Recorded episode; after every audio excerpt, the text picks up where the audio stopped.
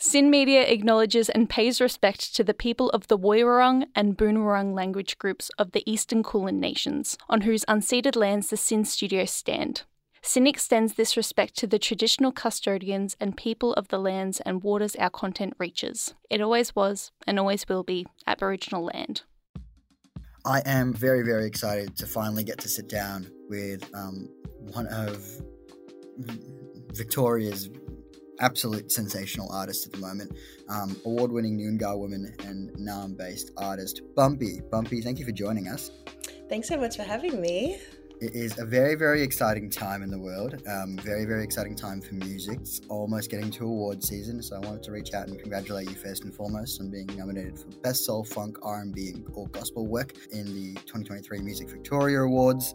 I guess starting off there, what what does being recognized with a nomination like that mean to you? Oh, it feels so amazing. Yeah, thank you for that. Yeah, I guess it's not something that you really think about when you're writing or putting out these works about what happens on the other other side once they're out there. And to, you know, look at the people that I'm in the company of is yeah, just really amazing. So yeah, I'm feeling very honored to even see my my name uplisted to those legends it's a really, really good list of nominations there, and obviously not just to that uh, category, but to a lot of the other categories as well. But in terms of your story, because I feel like a lot of those artists have different stories, and um, especially when it comes to First Nations artists, we have a lot of different stories and journeys as well. What was your journey to the sound of soul uh, specifically? What did you sort of listen to growing up? Why did you want to work within this specific specific genre?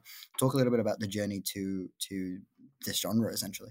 Yeah, sure. Yeah, interesting question. I guess to take it from the very beginning, you know, I grew up surrounded by singing with my family. Like the guitar would always come out whenever we're all together, um, and we just have a big jam. So it's always been a way of connection and and sharing story and sharing song. And I think soul music does that so beautifully. And you know, I um mum would always play Etta James and a lot of like those beautiful classic, strong female voices that you really felt a lot of pain in. And I just gravitated towards that kind of expression and that really powerful, you know, the vulnerability is so powerful and it really affected me. And so yeah, I kind of went on a big journey and, and listened down further and came up and studied jazz and improv here at VCA in Naarm and um, yeah, just fell in love even further, and then kind of went into the world of, you know, really going down the Erykah Badu rabbit hole and Lauryn Hill and looking as at, we all do. I feel yeah, that's it. I guess it just one leads to the next, but I've always just been really drawn to, you know, a strong First Nations female perspective and and how you can access those vulnerabilities, yeah, in such a powerful way. That's really, really interesting to speak to that as well. Looking at so many of the great First Nations artists that are coming through at the moment, um, it's very, very exciting to hear you speak that way about the industry you're in as well. Uh, you're in a few, you, you got your hands in a few different uh, pots at the moment. Um, one being um, much like us here at SYN Radio as well. Uh, you've been hosting uh, Pebbles on Triple R. Yeah. Um, do you feel community broadcasting has um, impacted and changed your creative practice of practice when it comes to you know whether it be production or whether it be um, the actual art of, of making it the writing um, do you feel like it's impacted the way you work as an artist? Yeah hugely. Yeah definitely the way i work. You know i think community radio is vital. It's the voice and the support that the people on the ground are going to get um, I remember, yeah, when my first song was premiered on Triple R, and I just couldn't believe it. And it feels really amazing to be on that other side now and being able to kind of provide that platform to other emerging artists locally, First Nations, you know, the diversity that we get to select who gets to be up on this platform. And I think it's really nice to think about community radio because when you're writing your music and you don't have to really always think about limitations when people talk about getting it radio friendly and all that kind of thing. Like, oh no, the song can't be over three minutes. And it's like, well, if the song wants to be like, go on like let it let it breathe and let it live in its own space that it wants to be and i think that's what's so beautiful about community radio is that they're just willing to you know support you exactly how your art comes and exactly how you want it to be expressed well i think we're going to get chatting about how you feel you've been supported within the industry later on in the interview as we go. Before we get to that sort of stage of talking about that sort of stuff, I want to quickly chat and congratulate you on the success of Morning Sun, new uh, debut EP. Um, very, very exciting stuff. I was uh, listening to it throughout the day at work um, and it was really, really enamored me with how unique your sound is um, to you, and it feels like it speaks to your journey a lot as well. You released it at the start of the year now, uh, Morning Sun. How, how have you felt it's been? Like, how's it? You know, we're obviously almost to the end of the year now, so it's almost had a full year to breathe and, and be out there in the world.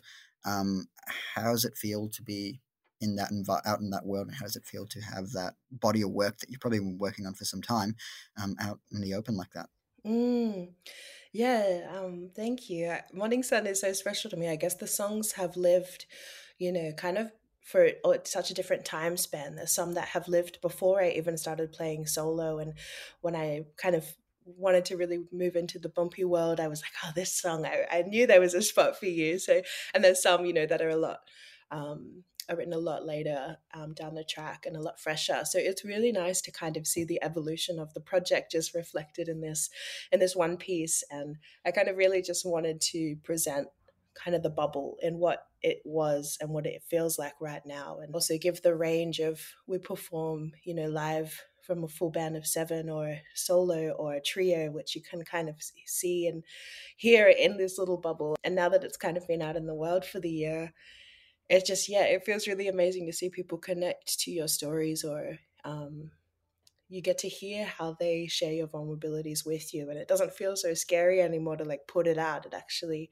yeah it feels like a beautiful way to connect and and and meet new people and and also just inspire more music as well.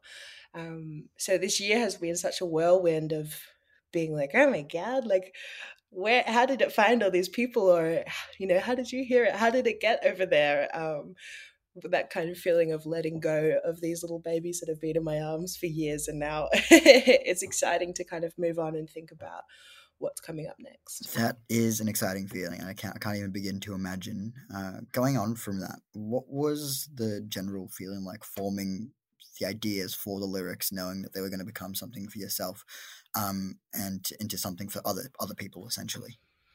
Yeah, I guess with lyrics, um, it's like writing at the moment. I guess it always changes, and it and it will kind of evolve. But writing at the moment in in the space under my solo project is very much just how I'm feeling, and very much what I need to process, and it I definitely access writing for Bumpy in a like, you know, therapeutic way for mm. myself. Mm. And it provides a space for me to talk about a lot of the feelings that I wouldn't want to just casually, you know, pop up in conversation. Right, of course. It's just like a way for me to feel safe. Um, and kind of deep dive and process and and navigate and really feel so um yeah, I guess when I'm writing, it's just something that I want to just ease into and really allow to come forward. Well, I mean, the initial bumpy output, as you've stated, obviously felt really quite solo and different to, to previous works you've done. You've, you, of course, front Squid Nebula as well. That obviously, you know, the, the, solo work eventually did incorporate a band into the recording. What was that process like of bringing others into the art that starts so personal and continues to be so personal, like you just mentioned? Um, having others involved in that process feels like it could be a, a bit challenge of some sorts. Yeah, definitely. I guess yeah, bringing people into the spaces, I it wasn't stuck for ages. We were just exploring different people, maybe like trying different, you know, drummers and different bassists. And it's nothing to do with their craft, even sometimes it's just that feeling of how you all feel on stage and if you kind of sync up when you're playing these songs. Um, but it is something really frightening, like, you know, as you're getting to know your band members, you're like, okay, I think I need to tell you the story about my deepest, darkest secrets so you can understand the song and you can giving them context. Yeah, exactly. So it just feels ultra personal. But you know, I think that the fact that they are so aware of what is happening personally and then the support you feel musically is just beyond. So I guess, yeah, it's just really getting to know each other and also really sharing these stories together and figuring out how we all can connect to them. Mm. Mm. You've um you've spoken in the past about wanting your music to be a safe space for people and finding safety in the band that you have for Bumpy love to hear you touch on that a little bit more about the idea of safety in creativity and in safety in art and how how it serves you as an artist. Yeah huge question. I guess it's really important for all of us um, it's something that i always kind of really talk to the band about about you know if we're on tour or if we're just in our spaces i'm always ensuring that you know i work with um, what artists waving at trains as a booking agent and they have an amazing diversity contract as well as a safety contract. So you know we they say, look, do you want to meet these standards when we go into these spaces? Or if we're booked, we expect the spaces to have this kind of context. Um, and, you know, I'm really passionate about that. I'm really passionate about cultural safety and ensuring that all of my members feel supported in whatever space.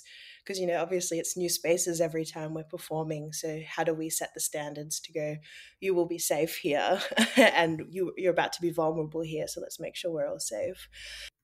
Does that get cathartic at all or draining even a little bit? Because i imagine presenting obviously the content of the songs but also um, focusing on trying to create that safe space. So i imagine be, yeah. you know, either either cathartic or draining or both maybe. Definitely you know there's still so many spaces where a lot of these things aren't taken for they aren't considered or they aren't applied or maybe they don't understand the weight of what it how it supports um, different people. It's a really perplexing one because you can go from a space that maybe isn't safe to share your vulnerable stories and you can go to a space where there's you know quiet green rooms and really considered um, security and they allow you to bring like your family backstage and guests or yeah i think there's there's a lot of work to be done but you can definitely see that a lot of it is like bubbling away at the moment and the conversations are being had but um, it's interesting how much it is on the artists to kind of push back and go hey if you want me to be booked then like i really hope we can meet these standards so everybody who's coming into this space is looked after. You have a lot of people coming into that space, um, for instance, and especially in in this project Morning Sun, you have some incredible local musicians from the neo soul scene jumping in for different tracks, even though it's a solo project. Do you feel like working on music by Bumpy has sort of strengthened your sense of uh, community a bit more largely? Yeah, definitely. It's been really nice to kind of step into my own light and look at what that means for me and who I want to yeah share those spaces with. Like, I, yeah, I feel very fortunate to work with my beautiful band, and you know, we're a big family. It, it really is like very silly and goofy, but we all take it really seriously. You know, like when we're on the stage, we're there to um, share and we're there to connect and we kind of really make sure that we maintain that and talk about that because obviously there's so many influences while you're on tour and there's so many you know it's tiring but every time we get up on the stage we're there to kind of make it happen and ensure that we're doing the work and honoring honoring the music. Um, i want to talk a little bit briefly just dr- drifting away from the content of the work and some of the heavier heavier themes. Um, um you you've got some interesting name choices for um, both your, your solo work and and your work with uh, Squid Nebula as well. Um, can we talk a little bit about the the names and where they originate from? yeah, sure. I think Bumpy's is supposed to be a, a, nickname of sorts, but if could, if there's a story around that, I'd love to hear it. Yeah, Bumpy is actually just a, a family nickname that I've mm-hmm. had since I was really little. I have older siblings as well, and apparently I just used to try and keep up and go one speed. So I would run into everything from ironing boards, you know, car, like door mirrors and door handles, tables. Like I, when I was at that height, I was just one speed. Um, See where the work ethic comes from.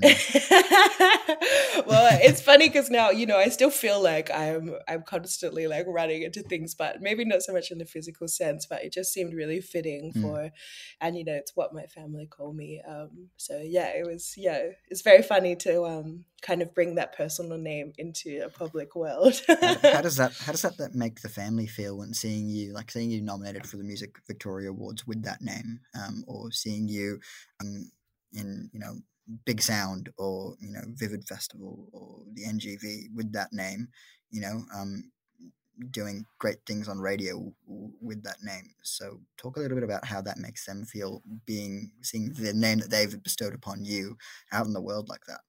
Yeah, I, yeah, obviously they're so proud. Um, it's so beautiful when they can come. They live in Anganai country in Gippsland, so it's so beautiful when they can come up and um, see a show.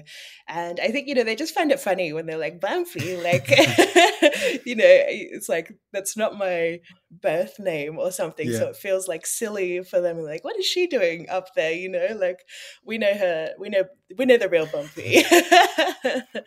um, but no, very yeah, very special. I feel very lucky to that they can come up and see shows and kind of yeah, there's such amazing support throughout the whole the whole journey and um, and Squid Nebula. You, you of course front for Squid Nebula. Uh, talk a little bit about where that how that came to be in the name itself and um, where that came across because that's a fun one. Yeah, that was so silly. So they actually began as an instrumental band. Um, for a year, we were we were all studied together, and it mm. kind of was a project that was a bit of relief from the intensity of you know jazz theory and and mm. that kind of thing. So yeah, they would jam out a lot, and we actually had a different drummer who thought of the name Squid Nebula, and then that drummer left, and we got a new drummer, and they asked me on board, and we kept the name, and we we still pay tribute to Hannes every time this question comes up because we're like, well, maybe one day we'll just think about this like otherworldly story, but we're like, no, nah, every time we're just gonna give a nod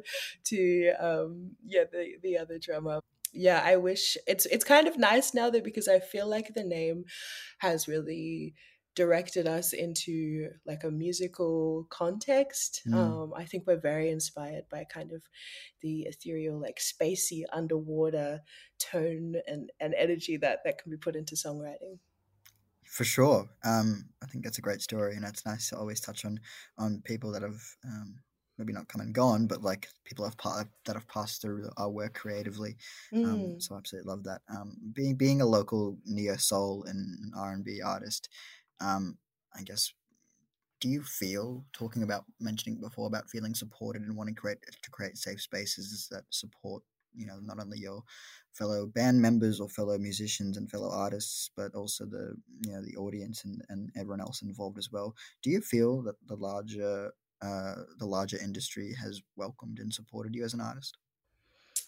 Um, it's a really interesting question. I mean, there's a lot of layers to that. When I first started gigging or touring, I was yeah working with Squid Nebula. I was also working with DRMNGNOW, which was a First Nations collective fronted by and led by brother um, Neil Morris, and that was kind of my first exposure in touring and kind of being under Neil's wing and and looking at how he navigated it all. And at that point, you know, he was it was still at his point of demands and there was a lot of change that needed to be ha- like happening and you know we had to kind of create our own safe spaces within ourselves and i think that's why it feels so vital that it kind of starts with us and then it'll it'll extend beyond I mean, I look at now and there's beautiful, amazing programs like what the Uncle Archie Roach Foundation is doing, Sing Our Futures. You know, I've seen quite a few through Music Victoria, and there are a lot of like beautiful initiatives for emerging and particularly First Nations emerging artists that they're exposed to the industry in a support network rather than you know i came out independently and um, being a First Nations woman, you're instantly thrown into a deep end of these questions that you never thought people would come at you with. But um, yeah, there's kind of uh, an expectation that you will talk about um, your cultural significance as well, or or how that affects your music, and it's just another whole layer of safety that we have to consider. Um, so I mean, it's beautiful to be learning, and it's beautiful to also now give back to these programs. Um, I was lucky enough to be a, a mentor for an incredible young First Nations artist, Kanisha, this year. Um, and just to, yes, kind of see how far we've come. I speak often to uh, Emily Wurramara about just the change and the shift and you know she's been in the industry since she was a early teenager so even just having those chats and looking at what a 10 year plan can actually do and how amazing it is that people are really building it from the ground up and expanding that and then putting in their demands and saying we need further support is yeah it's really amazing to to see and be a part of. Touch on we obviously that you'd you'd got to to be part of big sound um, specifically the yarning strong panel. Um, can you talk a little bit about that and that experience and how that ties in to I suppose I, I suppose that that idea of you know, your culture and your background being part of you, a part of what you have to you know present and what you part of what you're presenting as Bumpy, I suppose. Yeah, um, it was a beautiful panel. Yeah, it mm. was led by a support act. So Dobby, MC First Nations rapper producer, he, he was mm. the moderator, and then it had myself, another First Nations artist, Sister Kristal West, and um, a First Nations artist and the support worker named Will. And we kind of just yarned about yeah, well-being and support and health in the industry from a First Nations perspective. And what does that mean? And what does that look like um, from our lived experiences? And yeah, it was really beautiful to just share between ourselves as well and and understand and be like oh my god like you've encountered this too like it, it felt really special that these stories were give, being given a platform because I had never heard them before mm. or very often navigating the industry. So to now hear that they're starting to happen, and I think especially in a place like Big Sound where it can feel, you know, really large and fast and full on and um, overwhelming you know, overwhelming. It was really mm. nice to have a space to slow down and actually talk about like health and well-being like it wasn't around a lot. So it was yeah nice to be in a space and be like hey are you okay? Like you know what things are troubling you in this industry? And let's talk about them together. Is that something that you feel we can be doing more of as an industry as a whole. Um, the idea of discussing, talk about obviously, um, which is Foundation and, and the work that they're doing with, with young First Nations artists, but specifically going to like something like a Yarning Strong panel, um, other proposals you might have as to how the music industry can sort of amplify not just local R&B artists, but maybe First Nations artists as a whole as well. Yeah, I mean, giving the power to the people in, in their communities. And, mm. you know, it's all about consultation and not going, oh, they need this. Here, here you go, here it is. It's about going, what do you need? Let's talk about it and hand like handing it over and actively collaborating to ensure that the space is not only culturally safe, but it's self-determined and it's led by communities for communities and for their voices so I think, you know, someone like incredible sister Candice Lorrae, who is in the Merindas, but she's leading a lot of these programs and, you know, does it off her own work ethic and off her own back. And I think to support voices like that in all our different communities will just lead to such amazing change and such amazing support. Like to be able to see this one program kind of in its second year like i would just imagine if that was branched out to be in so many other fields and so many other um, diverse communities. It's um, i think it's something that i'm growing more and more interested in as a um, uh, first nations um, person. Um, i think it's something that i really want to invest more time into into understanding and learning about especially. In terms of how you see the larger creative industry as a whole and the trends that come and go through you know local neo soul and R and B. Is there anything specifically that you find interesting or exciting at the moment that you're you're liking out in the world? Um, that's a good question. I have to admit my social media presence is quite shocking, and I'm very limited into how much I um, access it or navigate it. It's very much like, hey, I've got a gig. hey, this thing happened, which is nice that's because more, that's more than a lot of artists. Let me tell yeah. you. I mean, it's tricky to kind of get wrapped up into that whole bubble, mm. but um, I especially love just seeing the range of artistry and you know i love hearing songs super produced and then being able to see an artist perform it solo and i think particularly in like an r&b and soul world that's just something that i'm always really loving in this space to mm. kind of hear the rawness of of these tracks mm.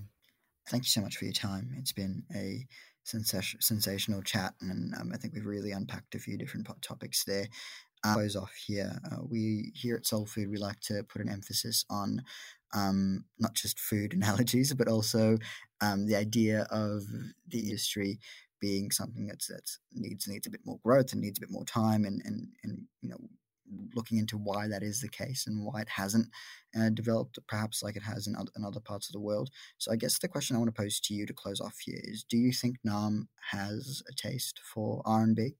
Yeah, I think Absolutely. I mean, Naarm's sound is so diverse and there's such beautiful pockets of a music community. And I think, you know, institutions and places like community radio really help harness and foster those relationships with the musical genre as well.